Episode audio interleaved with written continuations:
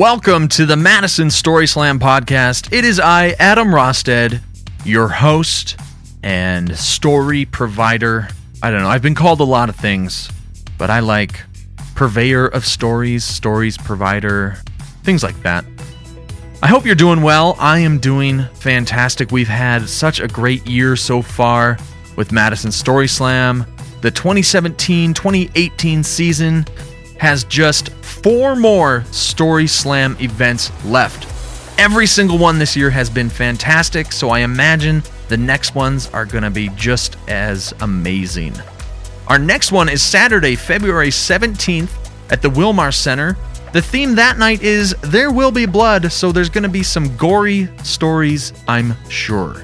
Come on out. Sponsored by Ale Asylum, as always and we will have our new best of CDs. These are their stories, volume 2 and volume 3, available for purchase. Those CDs are 10 bucks a piece or both of them for 17, so come prepared to spend some money and help support a really cool local community event. On this episode of the podcast, it is our third and final installment of the recordings from our Liar Liar event, which took place on January 20th, 2018. In this episode, we've got Kent starting out with a story about how God is watching to make sure you don't lie. We're also going to hear from Maria, Abigail, Maureen, and Brittany, who will tell us all about why she chose to move out when she did. Hey, one of the ways that you can help Madison Story Slam is to go to iTunes or to the Apple Podcast app, search for Madison Story Slam, and leave us a rating and a review. When you do that for a podcast, it helps other people to find that podcast. So when they start searching in the search bar and they start typing M A, maybe we'll start to pop up to the top of the list, and that would really help us. The other thing that helps us when you leave a review is you can tell us what you like about the podcast and what you don't like about the podcast, and maybe you can affect change in this show. I'm not saying that everything you say we're going to take and act upon, but we will definitely take it into consideration because this is a community. We want to be serving you, and we want this show to feel like it's a part of the community you want to be a part of. Anyway, please go leave a rating and a review. It helps us immensely. First up, like I said, we've got Kent Hennis who is talking about how God is watching. Here's stories, and here's Kent. Please put your hands together for Kent Hennis. Thank you. Hello. It's, okay, so my story is about when I was young, I, I wouldn't tell lies because I thought that God was up above me watching me and that it, it wasn't allowed to tell lies, and so I, I basically would. I wouldn't lie, even when it would pain me. And it was a frequent case as a kid where me and my friends would get into trouble, and our parental God figures would be like, hey, like, did you do that? And they'd be like, no, no, no, no, y- yes and I, I often always got into trouble because I would admit to it, and it was a, it was a terrible, it was a terrible thing that afflicted me. Always telling the truth in that case, um, but sometime around middle school, I, I would get into a whole lot of trouble because I was a mischievous kid, and I, I realized that I could kind of like not technically lie. I could just yeah, I could, I could not technically lie. And so basically, I would get into different trouble situations. Like once we TP'd my teacher's classroom, where like I kind of orchestrated where people would excuse themselves one at a time to the bathroom and come back with a toilet paper roll in your pocket. And then, like, when we finished our quiz, she would go into her closet to our teacher would go into the closet to grade them, and when she came back out, it was all teepeed. And she just kind of assumed that it was me. And she's like, Kent, did you, did you teepee this classroom? And I was just like, no, I didn't. because I technically didn't. And and similarly, I had a, a teacher like she had this adverb song, which was all the all the adverbs in a list to the to the tune of London bridges falling down. And so I asked my friend Sarah, like, just delete two of the adverbs and just like write like fuck and write cunt. And so she did, and the teacher was reading it, and she was actually recording it on a tape recorder so that she could do it to the next classroom. And so she was like, "Do, does, would, could, want, should, cunt," and you know, and like looks over at everyone, and we're all like kind of snickering, and then like erased it and sang the rest of it, and there was an F word in the middle there too, and. Um, and same thing where she was like kent did you write those words? And i I, was, I did not write those words. That, that wasn't me. But eventually in middle school i started getting into trouble where there were more specific questions so there was like once where there was a stink bomb that i had acquired and i brought to school and someone else set it off and so i was in the principal's office and they were like, Did you set off a stink bomb? And I was like, No. And they were like, Well, like, do you know who set it off? And I was like, Yes. Like, okay, well, will you tell us who it is? And I was like, No. They're like, Well, it, like, do you know how it was acquired? Like, yes. Like, well, like, did did you bring it to school? Y- yes. Uh, okay, you're suspended. And so I was I was suspended a lot. And um, I have so many examples here. I gotta like skip over some of them. So like uh, once there's a food fight, and um, I I kind of orchestrated it because I just thought so. There was like two tables of rambunctious boys, and I thought if they sat at either side of the cafeteria and threw their food exactly at 1150 then everyone would start to throw their food. And it worked. Like, you, you sit them on opposite sides, they started throwing shrimp, shrimp poppers, and then suddenly everyone was throwing everything. And it was an awesome food fight. And it was amazing. And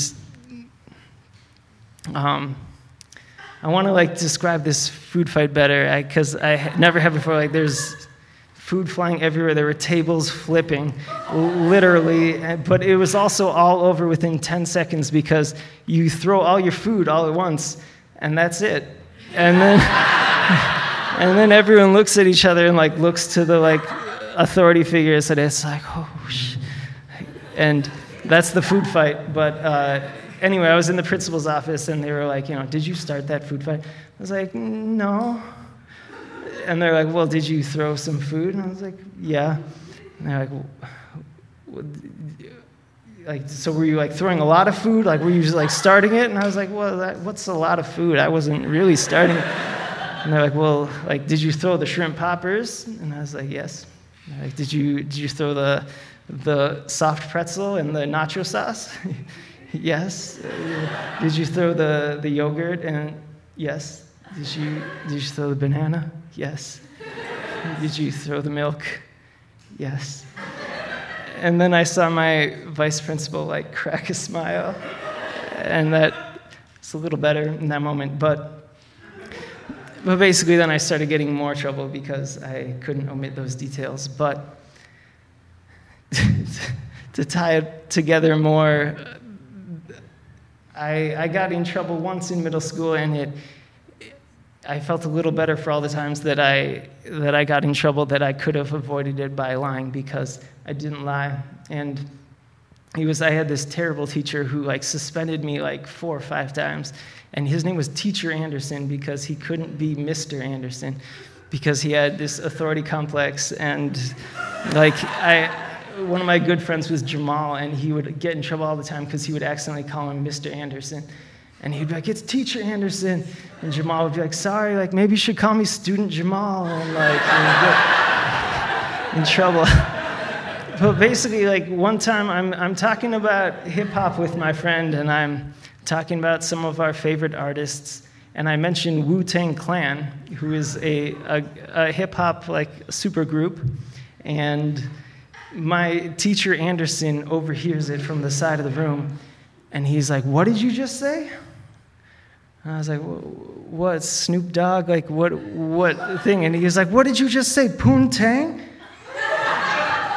I was like, "What?" Oh, oh, Wu Tang Clan. They're a famous hip hop group.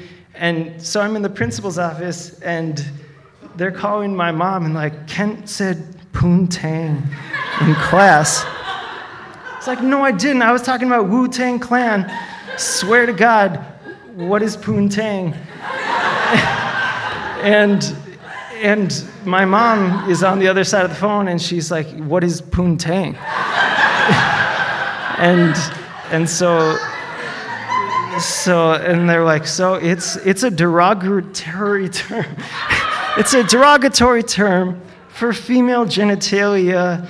in Asia, it's, it's poontang. It's a, it's a very derogatory term for female genitalia.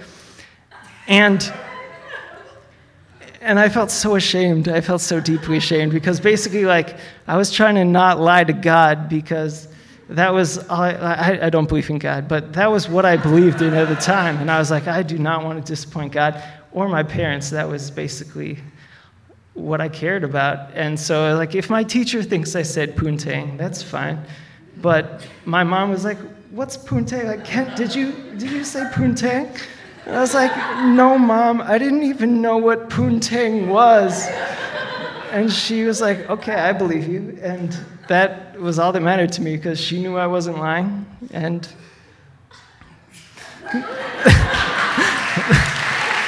it's a story.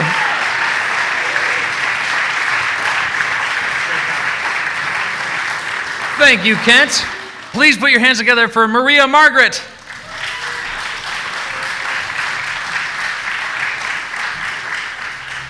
So, the timing on this event couldn't be more unreal to me because my yesterday was nothing but lies. Just yesterday.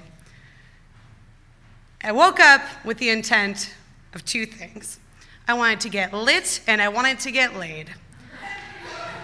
Restaurant week is next week. I don't know if we have any service industry people out here, but we're down a guy in our kitchen and we are going to get anally fisted no lube. Sorry, it's a little risque. I don't know if there are children running around here. Um, but little did I know, my pants were on fire. So I went to this comedy show. It's called Backyard Comedy. It's hosted in somebody's house. It's a very cool local event. If you don't know about it, you should check it out. Afterward, I went to the Caribou Tavern, and I had one drink. I had one drink, and I went outside to smoke a cigarette.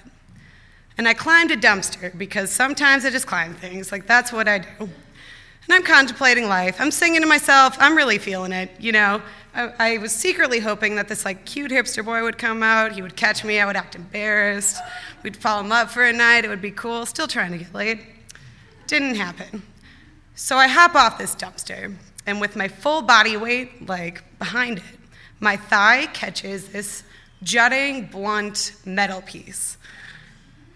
And it hurt like hell. It hurt like hell. First thing I did, check the leggings. They're my favorite leggings. Uh, they're velvet, beautiful. They're fine. I'm fine. Lie. um, so whenever I get like seriously injured, because I'm a cook, sometimes that shit happens. I give myself a pep talk. You know, I'm like, all right, walk it off. You're to be fine. Lie. um, so I go back in. 10 minutes later, right? I'm still scoping out for cuties. And I touch my wound because it hurts. And I pull up my hand and it's covered in blood. Yeah. I go to the bathroom, take down those leggings, and I see tissue. Like tissue from my insides. I've never seen that before in my life. Right. I go out to my girlfriend who's also in the bar. And I'm like, dude, I don't know what to do. And she goes into full mom mode. It was so cute. She, she, um, she goes to the bartender who's fucking slammed. He's, he's like alone. And for some reason, he's got gauze and he gives us some scotch tape. We make it work. We go to the bathroom and she has me stand prison style, pants down, like hands on the walls. As she's just like weaving this generic scotch tape, like in and out. It was pretty cool of her. Did I get stitches? No. Did I keep on drinking? Yup. Everybody's got choices. Did you catch that one? That was another lie. So uh, before I came here this afternoon, I went to work because my, my coworker, he's male, he has EMT training. And that shit was so much easier when I was drunk. That guy's never seen my, my ass before, and I thought it would be in like different circumstances if he ever did. I think it kind of took away from the magic of it all, you know? I hope not. Man, I thought that would go better. okay, well, tell you what, not a whole lot of laughs. Medical supplies are actually kind of expensive. If you want to buy me a beer at a bar later, I wouldn't be opposed.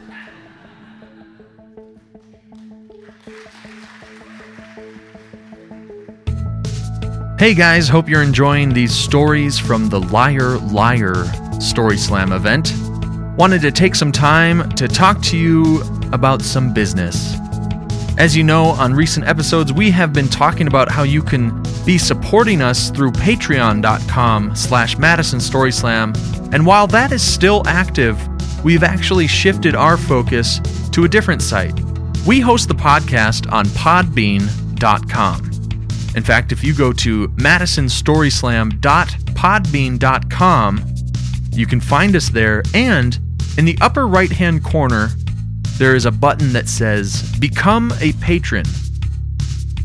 Now, Podbean does exactly what Patreon does. And since we host on Podbean, we thought it might be easier to just direct people there.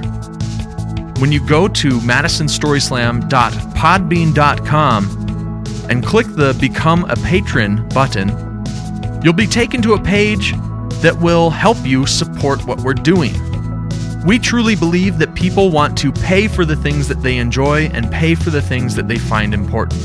Money that comes in from that goes right back into Story Slam to help the community deepen and grow. All right, I put it out there. Now you know. Let's go back to stories. Our next storyteller has been away for quite a while, but we're glad to have her back. Please put your hands together for Abby Graff.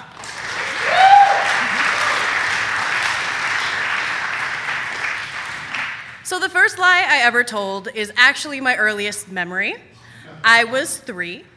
I was home from morning preschool with a babysitter, drawing in a coloring book, eating goldfish crackers, all that jazz that you do when you're three. It was great. Uh, my mom came home uh, with my brother, who was one year old at the time, uh, from running some errands, from going to the doctor. Um, she was directing theater at a community college at the time, and I did not know this when I was three, but I know it now. Um, and she had just gotten back from a doctor's appointment, and it turns out that from one of her students, um, she had gotten mono when she was like 30 or something. It's a teenager's disease. She didn't even think that that was what was going on, but she was super tired. She had a fever. She was kind of delirious, and she was like, I need to give the baby a bath and I need to go lay down for a little bit. She sets a Shopko bag on the counter. Um, and so babysitter leaves. Um, I'm just sitting in the living room. I've looked at all the library books, can't read yet, so it didn't take that long. Um, and so then I wander into the kitchen and I see the Shopko bag sitting on the counter. And what do you do when you're three and you see a bag? You look at what's inside of it. There were some paper towels, there were some Ziploc bags, and there was a package of glue sticks. And the reason that glue sticks were so exciting is because earlier that day, my friend from preschool had brought in a new kind of glue stick. And it was the kind that was purple in the tube and then it dried clear and purple was my favorite color. And i was like i wonder if these are fancy purple glue sticks. Um, and so of course i rip open the package as best as my little ham-fisted three-year-old no motor skills hands could do it. So the cardboard was in like five or six pieces all over the place. Open up the tube it's not purple, it's just white. Not that exciting. I rub some on my hand, I rub some on the counter, all that jazz. And so then I go off to my room. I get my Raggedy Ann, I look at some more books. Again, didn't take very long. Um, maybe 10 minutes or so goes by, and then I hear my name, the top of my mom's lungs from the next room, and she goes, Abby. And you know, when you're three, you're just kind of getting that concept of right and wrong. You're kind of fumbling through life. But the second that I heard her say my name like that, flipped a switch in my brain that started a goody two shoes streak that was like 19 years long. I, it was the worst feeling ever. My stomach dropped, and I was like, I'm in trouble. She found out. What do I do? And then she says, Who opened up the glue sticks? She knew who opened up the glue sticks. It was me. Um, and of course, the only thing that I can think to do is blame it on somebody else. And so I said, Adam did it. Adam is my one year old brother. Never mind that he was one and he couldn't reach the counter. Never mind that he was in the bathtub the entire time. I was like, I gotta shift the blame. I gotta figure this out. Um, obviously, no, it wasn't Raggedy Ann. She can't even walk by herself. I have to do that. So she says, Come in here in the most tired voice that I can think of. This is a woman who has been running around doing errands all day with a baby who just found out she had mono. And I am the oldest child, so she's never had to have this morality talk with a three year old before. Um, I was also the kid who had like the worst case of the why is this and why is that ever, so she felt like she had to come up with some kind of an explanation that kind of made sense. I was raised Catholic in the church, and so she decided that the best way to teach me why lying was wrong was to try to string together some Bible stories in her like fever delirium. So she sat me down on the bed and she goes, You opened up the glue sticks. And I just, lip is quivering. I'm about to cry. And so then she goes, Okay, um, Adam and Eve were the first people, and, and they didn't lie. And um, um, Moses uh, got the Ten Commandments on these big stones, and they said that you're not supposed to lie. And Judas, uh, just don't do it again, okay? Uh, I haven't, I can't say that I haven't lied since, but that was the start of a very long period of truth telling. Thank you.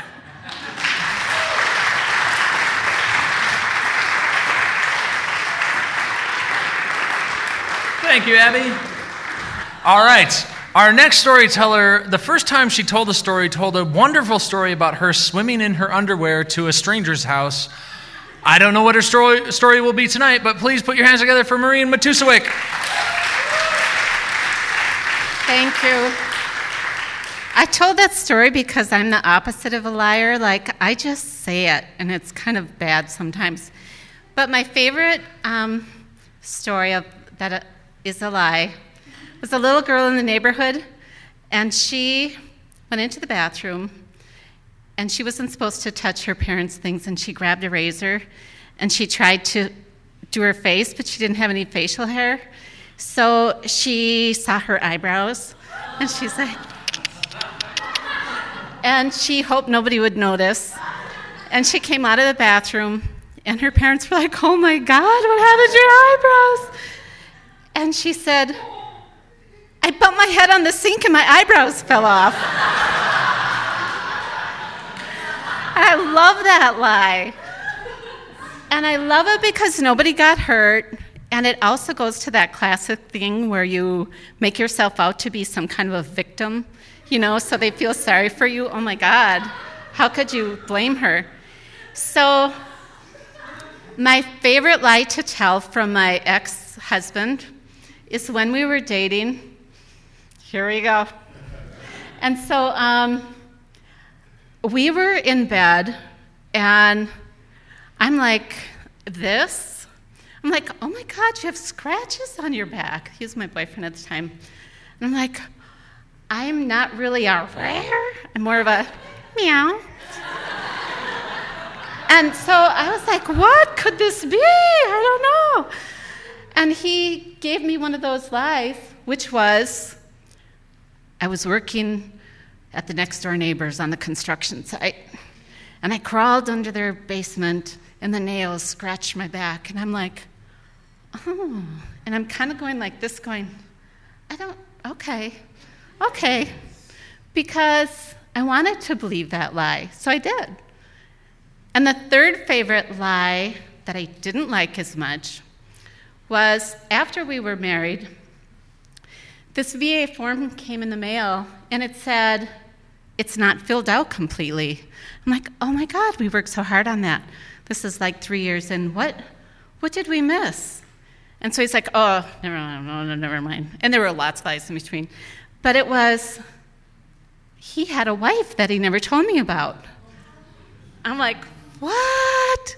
How could you not tell me that I'm number four, not number three? And he said, oh, Julie, his wife, Julie, she, she used cocaine. She cheated on him and left for weekends. And so the story was like, but by this time I'm like, uh, okay, I'm not, I'm getting to where I'm, I'm realizing. So I could go on with the time he ran over the porcupine and said he didn't. I mean, I could go on and on and on and on. It's like, yeah, whatever. But I'm kind of taking a turn because last night I stayed up really late and I'm kind of tired because there was a Department of Justice release of a shooting up in Bad River. And this is related to some people that I know and I'm friends with. And so I spent a lot of time reading through this report. And I know that the lies that I listened to, I wanted to, I wanted to believe. I wanted to believe them. And I mean, I was equal in the relationship. You know, I, I had a choice to leave, and I and I did. And I'm I'm not that bitter anymore. I mean, you know, it's just like, okay, you believed it. But when somebody has that kind of power, and this 14 year old boy was, did not have to die, and I read the whole report, I thought of people lied to that don't have the power, and people, my friends at Bad River, who they just have to accept that. They can't just divorce the state of Wisconsin. They can't just say that, yes, this man who nobody wants, this, this young deputy who freaked out and PSTD'd and, and panicked and shot with a gun rather than his taser or his pepper spray or anything else that he could have done that day.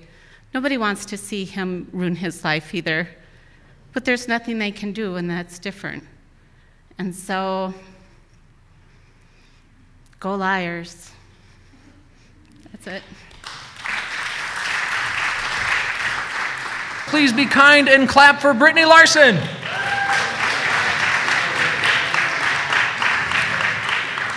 Yes, please be kind. I'm going to set the bar low right here. so, this is the story about how I moved out of my parents' house right after I turned 18. So, I'm going to give you a little bit of information to start with. The setting of the story is my senior year in high school, um, but a few things that you need to know first. Uh, the first thing is my parents, my mom's a druggie, Coke is her drug of choice, and my dad is an alcoholic. He split when I was about 10.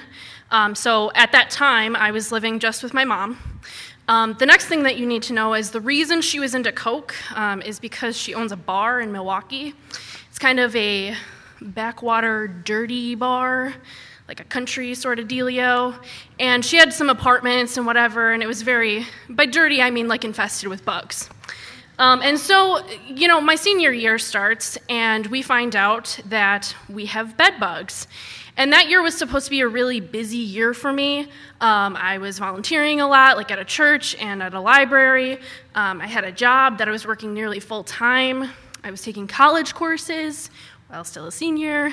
Um, so I had a lot going on. And so I didn't really have time to deal with, with bugs. I was working and going to school and working on homework like 24 hours a day in some cases. And so I didn't really have much time to sleep. But when I tried, I was being bitten by bugs. And so um, I ended up in a really unfortunate situation where I was getting really sick. Um, I stopped going to school in some cases because the bites would, like, I'd have such a bad allergic reaction that I would just sleep for like 18 hours or more.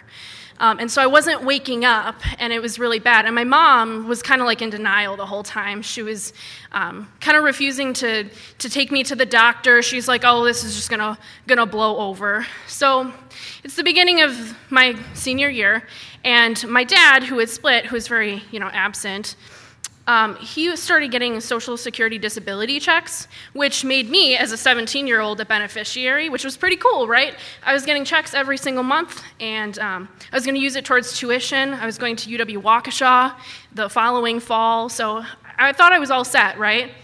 Meanwhile, mom is complaining that she doesn't have enough money to get an exterminator, so this should have been red flag number one.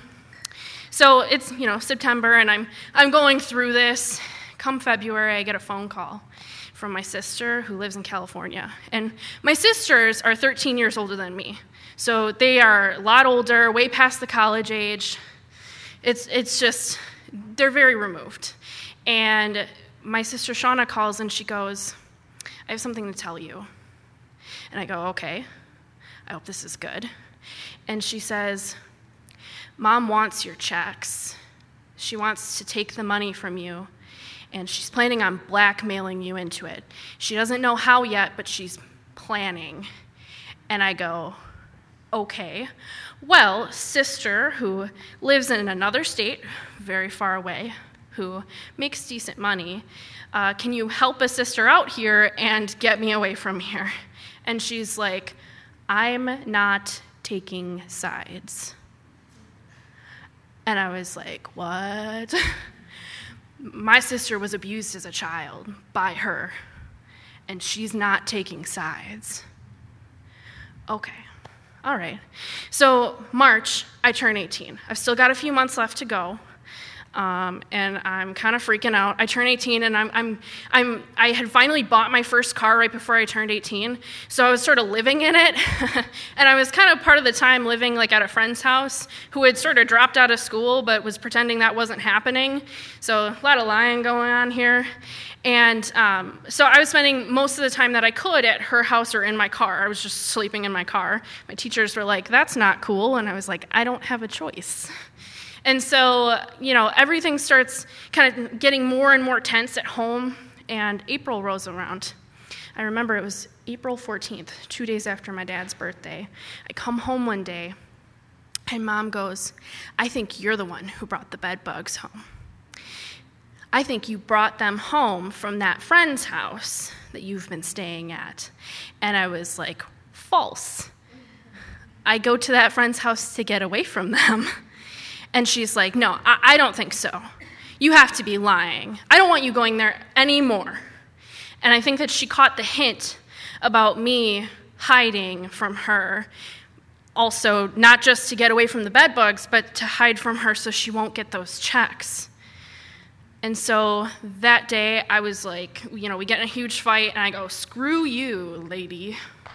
Um, I'm, I'm out of here and I go to my friend's house. And I wasn't planning to move out that day, but it just kind of happened. Um, so my friend's mom is home, and you know, I tell her what happened, and I'm like, Mom's a drug addict. She wants to steal from me, and we've got bed bugs.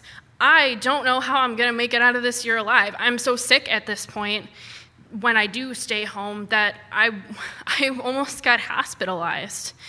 And she goes, You know what? Why don't you just move in with us? And I was like, what? I've never had somebody be that nice to me before. Look, the other day I was at work and my coworkers were talking about their parents and stuff. And I said, you know, they were talking about how they've gone throughout their lifetimes and their parents passed away and they missed them and all that. And I was like, I'm never going to have that. My parents died a long time ago, even though they're still alive. And so to have somebody care at me or care about me and look at me with such motherly love was completely shocking to me. And I'm so thankful that I had that person in my life because we went to my house, took both of our cars, and I carried out of my room what I had on my back and what I could fit in one tub, which was not a whole lot. And I moved in with her, and that's how I finished high school with honors. I started going to college. She never got those checks. Don't know if she ever got rid of bed bugs. I don't talk to her anymore. I don't talk to any of them anymore. So that's my story. Don't lie to your family and just appreciate what you have. Thank you.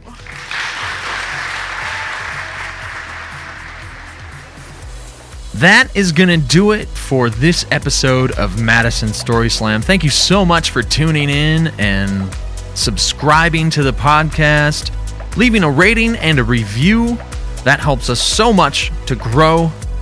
Our next Story Slam is Saturday, February 17th at the Wilmar Center. The theme is going to be There Will Be Blood, so you should come prepared to share and hear some great stories about times when you've been bleeding. Maybe there's been some sort of injury, or maybe you injured somebody else. Whatever it might be, no big deal. Our next episode will feature stories from the Story Slam where we teamed up with Wisconsin Public Television. The theme was resilience in gardening. It was a great show, and so we will have some great stories for you next Thursday on that episode. As you know, if you've been listening, we just came out with two new best of CDs. These are their stories, Volume 2 and Volume 3. You can pick those up at any Story Slam event from here on out. They're 10 bucks a piece or $17 for both. It helps a lot, and the money coming in from that will support Story Slam. As always, I love you.